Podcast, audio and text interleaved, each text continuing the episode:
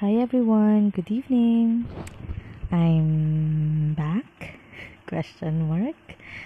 Uh, life happened, but I'm back. Hopefully, na magtuloy-tuloy ulit ang aking pagpa-podcast. But just a question. Um, did you ever feel disappointed about yourself lately? Or did you feel disappointed about someone lately?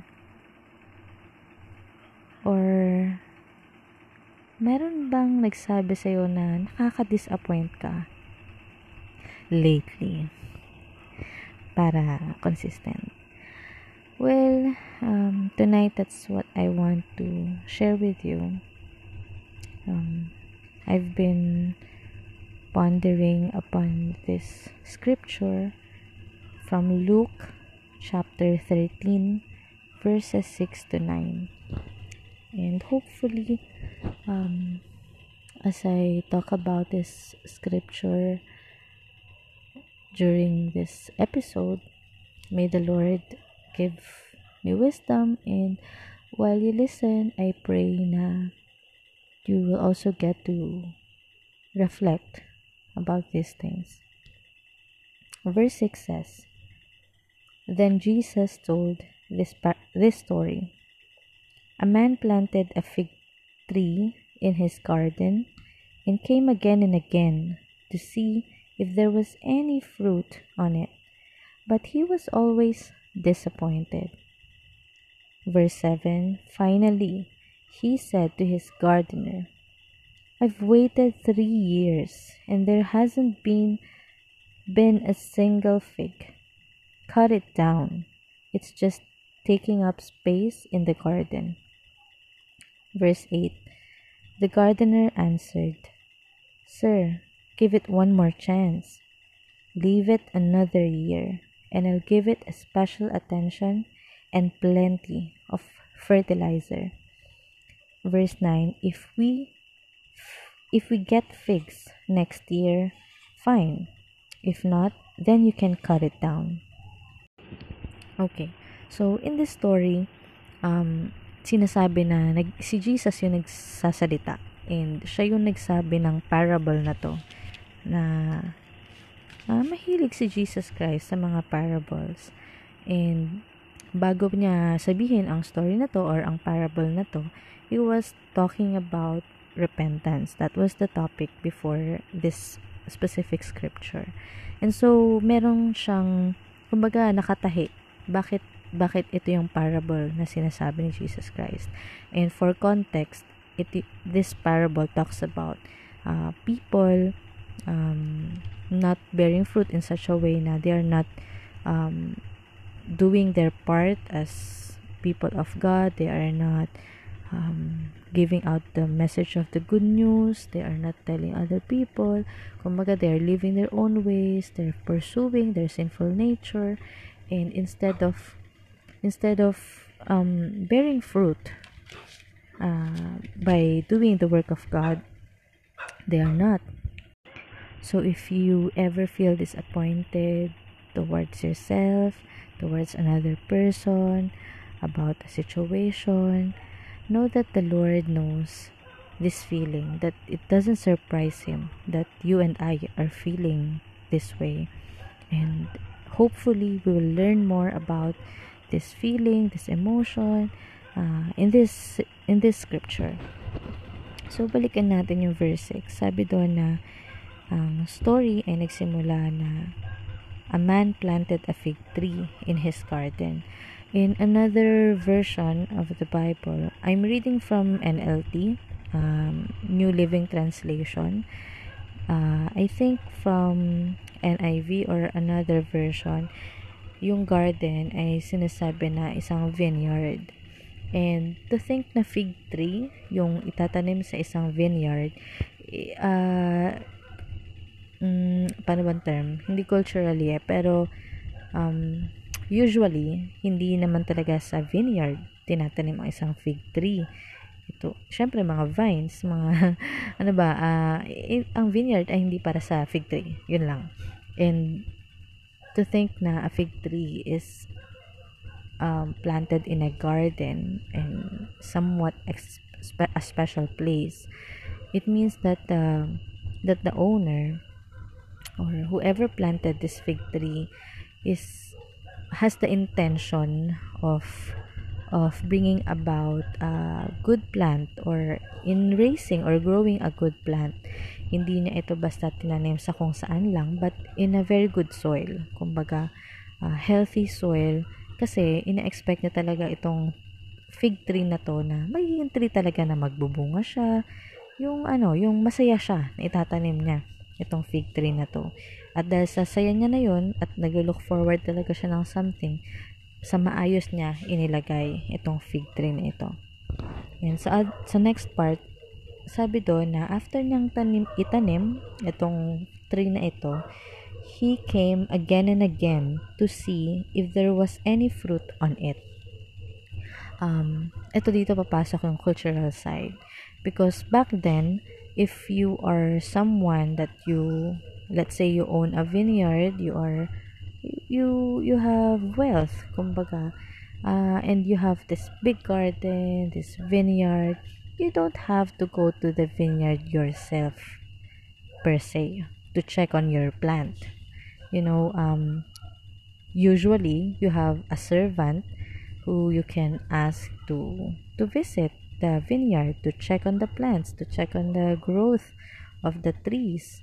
But this man who planted the fig tree, he goes to the tree himself. So, another point to take note is that uh, gusto talaga, gusto talaga nitong man na to na makita yung pagbubunga ng fig tree uh, siya mismo ang bumibisita again and again and again and again to check on the fruit kung meron na ba. Excited siya. So, kayo ba, may mga plantita-plantita ba nakikinig dyan? Hindi ba? Parang ano eh, uh, parang ganun din yun, yung feeling na, oh, namunga na ba yung kalamansi ko? Namunga na ba yung sili ko? Parang ganun din na, wow, uh, gusto ko na makita. Gusto ko na makita yung fruit ng labor ko. And, we can say na very valid yung disappointment na naramdaman ng man na to na nagplant ng fig tree. Um, and for for many reasons we can relate to that now whenever we do something that we are really passionate about that we really are um, putting our efforts and resources into we can't help but get disappointed whenever we don't get or see any result at all. And, ayun, yun ang nararamdaman ko nitong mga nakaraan. Um, later na tayo magpunta doon. But, uh, let's just, um, let's just put ourselves in the shoe, in the shoes of this man na nagplant ng fig tree na to na how frustrating could it be na binigyan niya ng magandang soil, yung kanyang itinanim, binibisita niya araw-araw, baka nga kinakantahan pa niya yan. Ano yun, binibigay niya lahat ng pangailangan ng pinant niya so that it will grow. Minimake sure niya. And, ayun na nga, na-disappoint na nga siya dahil wala pa rin lumalabas na fruit sa tinanim niya. So, punta tayo sa verse 7. Finally, he said to his gardener. So, ayan na nga, may gardener nga talaga siya. Pwede naman niyang utusan ng gardener niya to check on the plant. Pero, he chose to go himself. So, sabi niya sa gardener niya, I've waited three years. Imagine, three years. Pabalik pa. three years. Alam niyo po, dito sa bahay namin, meron kaming uh, halaman ng sili mula sa in-laws ko.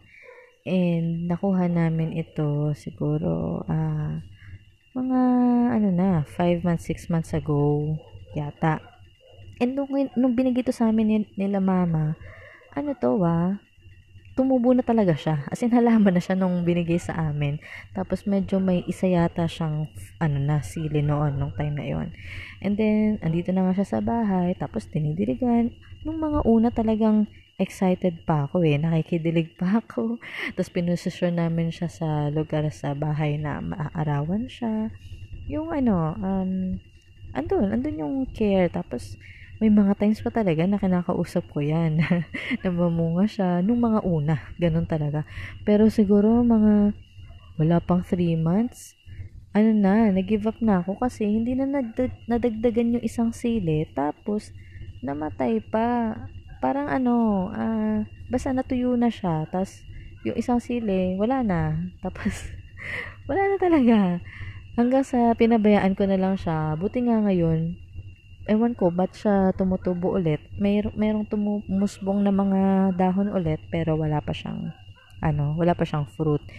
Pero dahil ang baba na ng expectation ko, hindi na ako umaasa.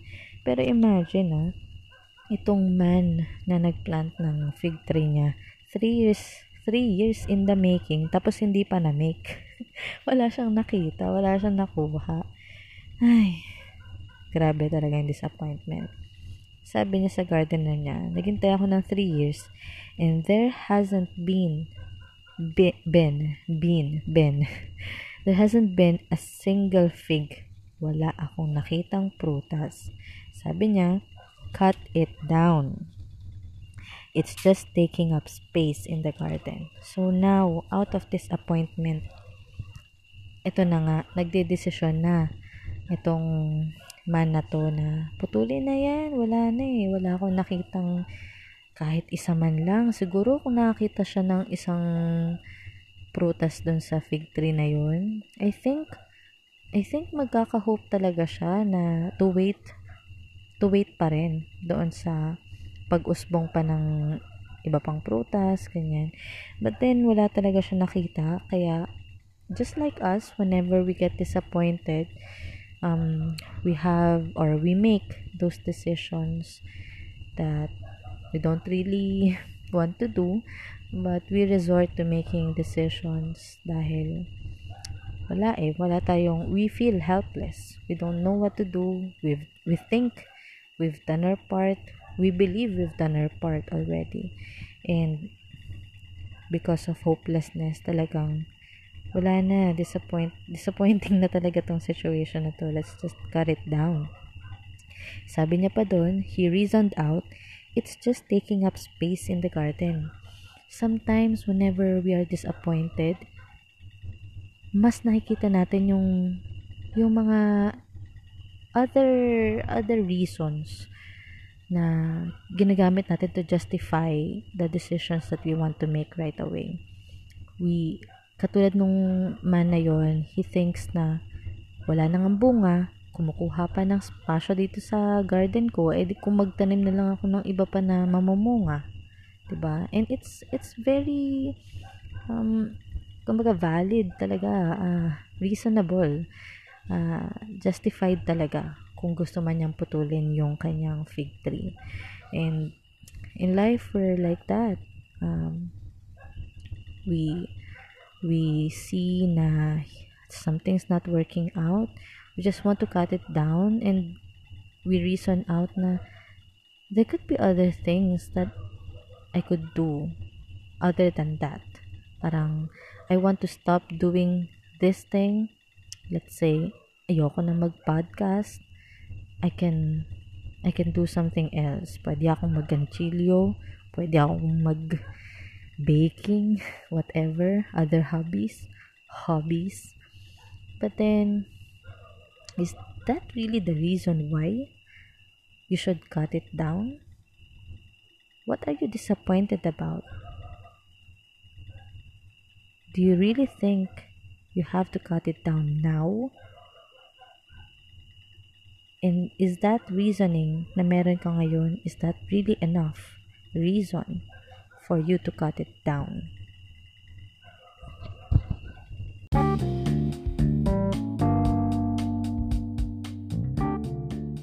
Faith, marriage, motherhood. I talk about these in this podcast, and if you'd like to include me as your virtual talking friend, follow me here on Spotify. I'm your millennial mama in the PH. Hi, and welcome.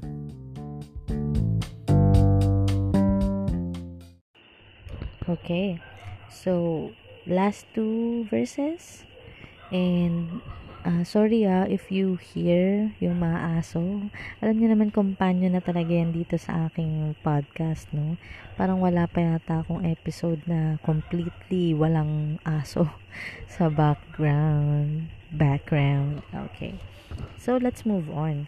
Ayun na nga um, sinabi ng, ng man dun sa kanyang gardener yung disappointment na meron siya and yung plan na meron siya. And sabi sa verse 8, the gardener answered.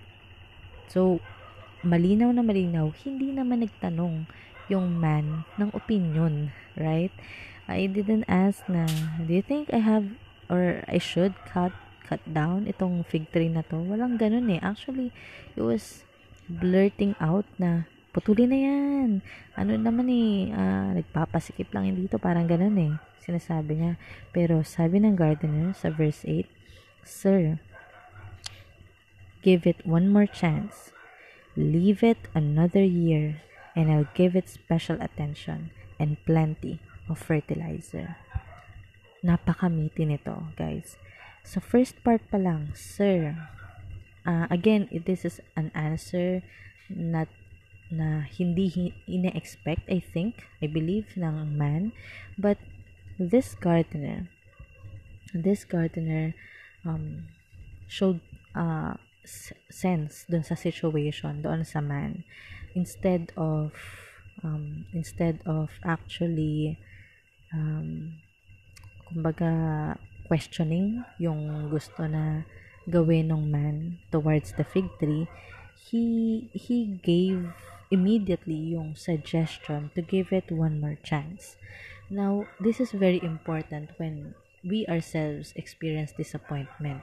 Sometimes we we want to make decisions out of how we feel about the situation, out of the disappointment, out of the burdensome uh, emotion na meron tayo. We want to make decisions that we might we might regret in in the future and it is very important that he said disappointment sa gardener na to and for us as well whenever we feel we feel this emotion this uh, disappointment or frustration uh, we should not keep it to ourselves and make rash decision um, it is always always better to to tell someone.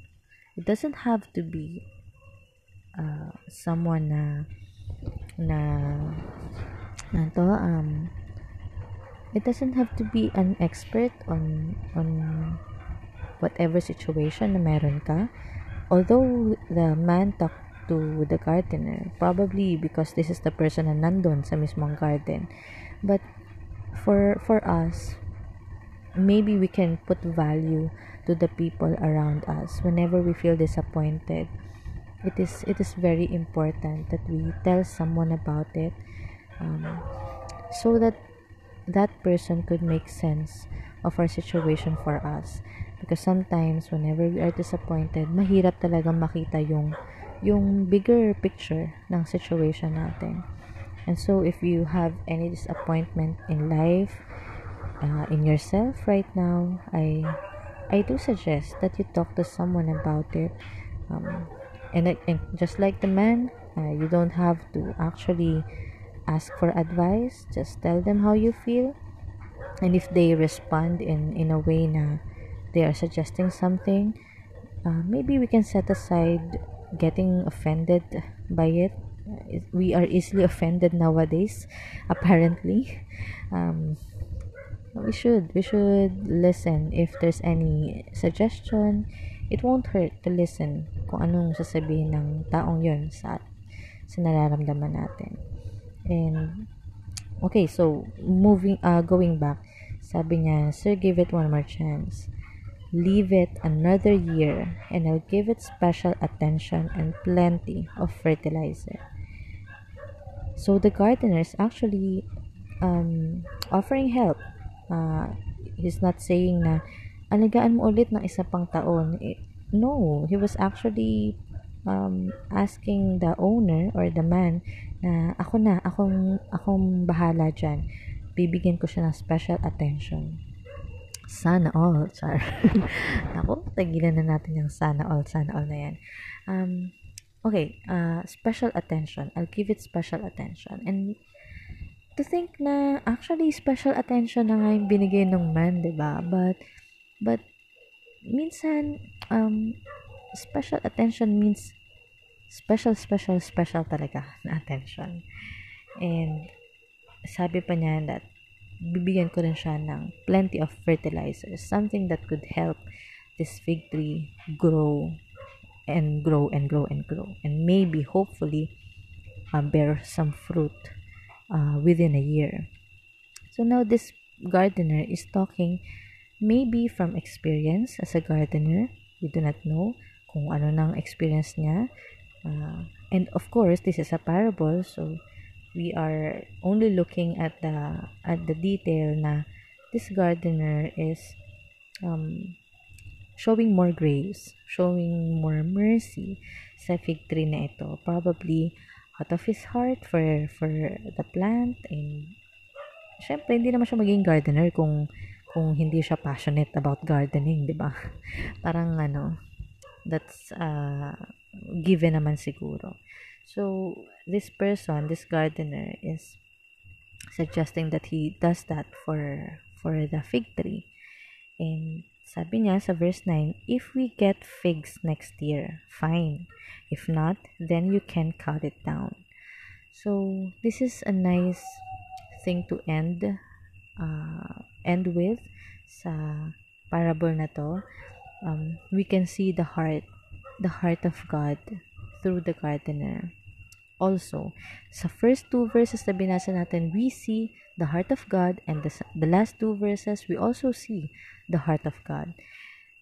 That's why it's always important to remember then now we have a loving God, but we also have a just God. Okay? Medyo, ano na to ah, medyo, ano ba, um, hindi naman out of context na, pero medyo ibang topic na to, pero just a reminder that God, out of justice niya, he could actually get disappointed about things, but out of his love as well, he could actually give us the grace and mercy that we need. So, in every situation that we get disappointed about, and I have many of that, Marami ako niyan. Um, it is a good reminder for us na to always go back to that fact that despite the justice of God, He also is merciful upon us. And you see the gardener here in context while while the scripture is um, directly um, a message to, to the Jews who are not repenting. The gardener is Jesus Christ, who is giving hope to these Jews and also to us. Whenever we are disappointed about ourselves, remember that it is only God, it is only God who can reaffirm us, who, who can redeem us from the disappointments na meron tayo sa sarili natin. He will remind us that I'll give you another chance. I'll help you. I'll give you the special attention that you need. I'll give you plenty of fertilizer. But you know what? The gardener here is not sure if he will get any fruit after a year. And that gives us the assurance that we still have the free will. We still have the choice. If we will connect with God, if we will work with God, so that we can get out of that disappointing situation that we have. It takes a relationship from us and from God between us and God for things to work well, for things to actually bear fruit. For us to bear fruit. Hindi pwedeng hindi pwedeng bibigyan tayo ni Lord ng mga Bibles, ng iba't ibang version ng Bibles. Hindi pwedeng hindi pwedeng i-allow niya lang tayong manonood ng mga services or or libre lang mag-pray, pero tayo wala dun. Hindi pwedeng hindi tayo pumupunta talaga sa position of praying, hindi pwedeng hindi talaga tayo totoong nag-worship, hindi rin pwedeng nagpe-pretend lang tayo nagba- nagbabasa ng Biblia or whatever. We also have to do our part so that we get to bear fruit. And madaling sabihin. But it, this is this scripture brings so much hope for for all of us who are feeling disappointed about ourselves, about another person, about our situation. This shows us how merciful God is. That He is willing to give us one more chance. Again and again and again. And I hope that we will not miss out on those chances. I hope that it will not be too late for us. That we will truly enjoy every second of it na meron tayo ng chance na yun. If we ever miss, we can still go back to the fact that God will never change. He is the Redeemer. Hindi ko ma-explain sa inyo yan because I'm not God, but what I know is that He is He is infinite God. And I can never fathom, hindi ko, hindi ko ma-explain sa inyo kung ilang chances yung meron siya for us. What I'm trying to say is that when, when are we going to take that chance to partner with God so that we could bear fruit? If you're disappointed about yourself, about any characteristic na meron ka, hopefully, you will be reminded that God can help you to work things out. If you're disappointed about another person, maybe you can see your situation with that person in a different perspective. Give that person another chance. Help that person. Give a special attention to, to that person. Plenty of love and grace and mercy. If you are disappointed about a specific situation in your life right now. Give it another chance. One more year, kapatid. Let's see what God will do. May this be the hope that you need. The hope that will keep you going. So, that is the parable of the barren fig tree The story ended dun sa part na nag-promise yung gardener na aalagaan niya ang fig tree.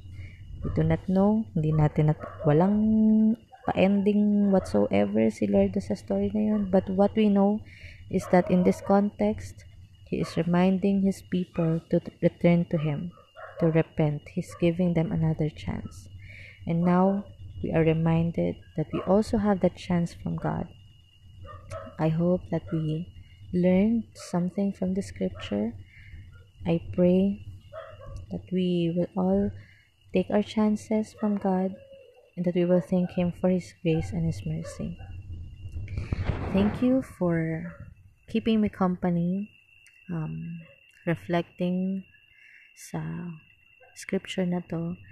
And if you ever have any any concern about uh, your disappointments, you can share that to our group sa Facebook. Uh, hindi na yun, ano eh, hindi na yun buhay. I mean, I mean, wala, nang, wala, wala naman akong pinapost doon, pero nandun pa rin naman siya. Just go to Millennial Mama PH podcast sa Facebook. Group yon uh, I think private naman siya. So, hopefully, I'll see you there. If you have any insight, just share your insight. And if you reached this point ng podcast, maraming maraming salamat. And if you have the time to share it sa Facebook then please do share. I want to hear insights from other people as well kung anong natutunan nila. So, thank you and I will be back very very soon hopefully. I will have the chance ulit. So, thank you. Bye-bye.